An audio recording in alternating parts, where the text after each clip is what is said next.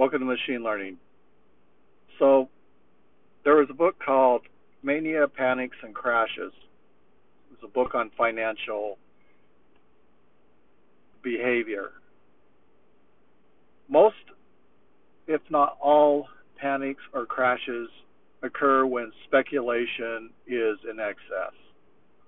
Speculative excesses are often referred to as mania or revulsions from their excesses take the form of a crisis called a crash or a panic, which are historically common. The excess speculation builds as investors seize new opportunities for profits and or overdone. Now we saw that with hedge funds where one group of funds were either loaning money between hedge funds, were loaning money between hedge funds, or banks were loaning money to hedge funds. And then um, the stocks that were in their portfolios were trading or buy, being bought at 30 times their uh, revenue value. Uh, in other words, their cash flow value, they were or sales, 30 times sales. Their price was 30 times sales, and that why were they doing that? Well, because when a large institution like a hedge fund or private equity or venture capital begin to buy, it drives up the stock. So that's one of the power laws that I've discovered is watch what hedge funds are buying because when they start to buy, you buy into the same stocks that they are because of the volume that they're buying at and because of the large investors, it creates a mega trend. And that mega trend then uh, represents a profit. So they actually create an ecosystem for that stock. And that was done, I saw that with uh, Apple, uh, Oracle, Microsoft. Large institution buyers were purchasing shares. Um, that may have been representative in mutual funds. It may have been a portion of it may be represented in uh, in their own portfolio collections. Hyman Minsky describes these new opportunities as the result of displacement. Displacement are events leading up to a crisis, such as outbreak or end of war. In our case, it's rising inflation. It's it's the that's what's leading up to this crisis. Bumper harvest or crop failure, widespread adoption of an invention, or some political event. One thing I dislike about uh, economic disruption is that it often leads to war. Polit- political forces start to enact, and there's conflict in the world, and that leads to increased military expenditures and war. It's um, it's a vicious cycle. Displacement brings opportunities for profit and increases demand, causing prices to rise banks artificially supply increase supply without proportionally increases in demand by expanding the money supply um, that demand would have generated. And that's what we've noticed in 2019. The money supply increased, M1 increased significantly. That's led to a increase in the stock market prices uh, and also accelerated inflation and there's some sort of weird uh, economic model that says that money supply is acceptable, money supply increase is acceptable as long as there's growth. So the acceleration occurs in growth at the time that uh, money supply is accelerating, and that's okay uh, from this economic model. But in reality, what it does is it devaluates our currency. Uh, feedback fuels euphoria for price increase. The euphoria turns investment from really valuable products to delusionary ones. Yeah, how many booming cycles have we seen? For example, Snap.com, it was really uh, accelerating, and and uh, the question was, well, what was why was there so much investment in Snap.com when the fundamentals were were weak? And um, it was just momentum buying. Uh, that there was just a euphoria, and so people were throwing their money at it, hoping to to uh, profit take. Um, what about NIO? NIO had 20x. It was a 20x company in one year.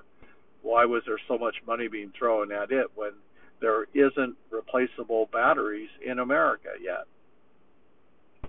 So if it was uh, growing in China or if it was grow, NIO was growing in Europe, um, that trend was not noticeable, and so it, it was just uh, euphoria buying. Boom is fed by expansion caused by banking credit. Credit increases the money supply and disables destabilizes investment. That's what's called over uh, speculation.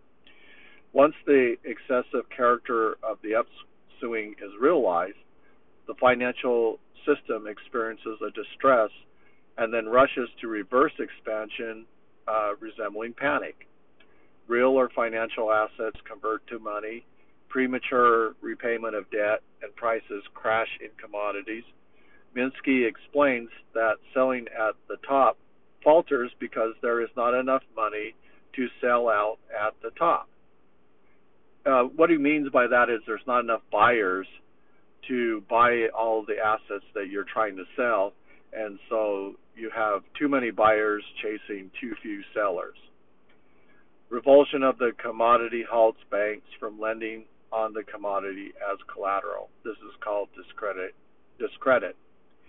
Well, yeah, because now you have uh, some sort of mark to market where you have to reassess your assets that you're using as collateral and if in a panic, if they're dropping, then you have to come up with more collateral, and that's exactly what the hedge funds have had to do is come up with more collateral. So in the process, they had to sell off good assets, probably uh, assets like Oracle, Microsoft, Amazon, Google, maybe even Apple, because Apple is heavily funded uh, in its stock investment by hedge funds. And so as these hedge funds are selling off to to build more collateral, they're either going to loan uh, between the hedge funds or they're going to seek uh, more money from the banks, and the banks are going to reassess um, for more additional collateral for additional loans. People may stop trying to get out the door if price falls and the commodity looks like a bargain. So when things look like a bargain, it's a good time for buying. And it's kind of like when things go on sale. We go we, it looks cheaper, so we go uh, take our money and we buy something of value at a at a discount. Trade is cut and prices decline, stopping hem- hemorrhaging, or a lender convinced the money market uh, market money will be coming available. The world markets operate as if men are rational over a long run. Irrationality may exist as economic actors choose the wrong economic model.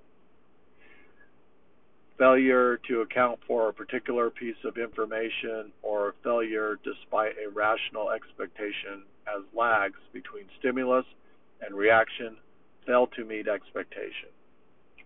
I'm sure that if you look at uh, the political side, I know I talked to my friend uh, friend about the Republicans coming into power again and uh, getting control of the the Senate and the House and trying to stop some of the hemorrhaging that's occurred in econo- in the economy due to democratic uh, social expansion and also monetary economic monetary policy. So, but when the the thing that's interesting in 2019 under Trump, we saw the large monetary expansion. So it seems that he couldn't stop that um, and Congress would be would have been the one to authorize the Fed to increase the money supply.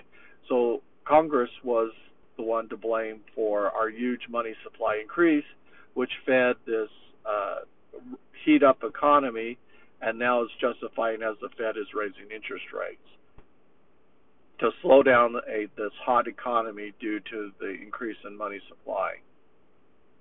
So it is a strange act that is going on, and it seems to be a history is repeating itself with the Fed. So the Fed, being a private bank, uh, is authorized by the Treasury to increase money supply.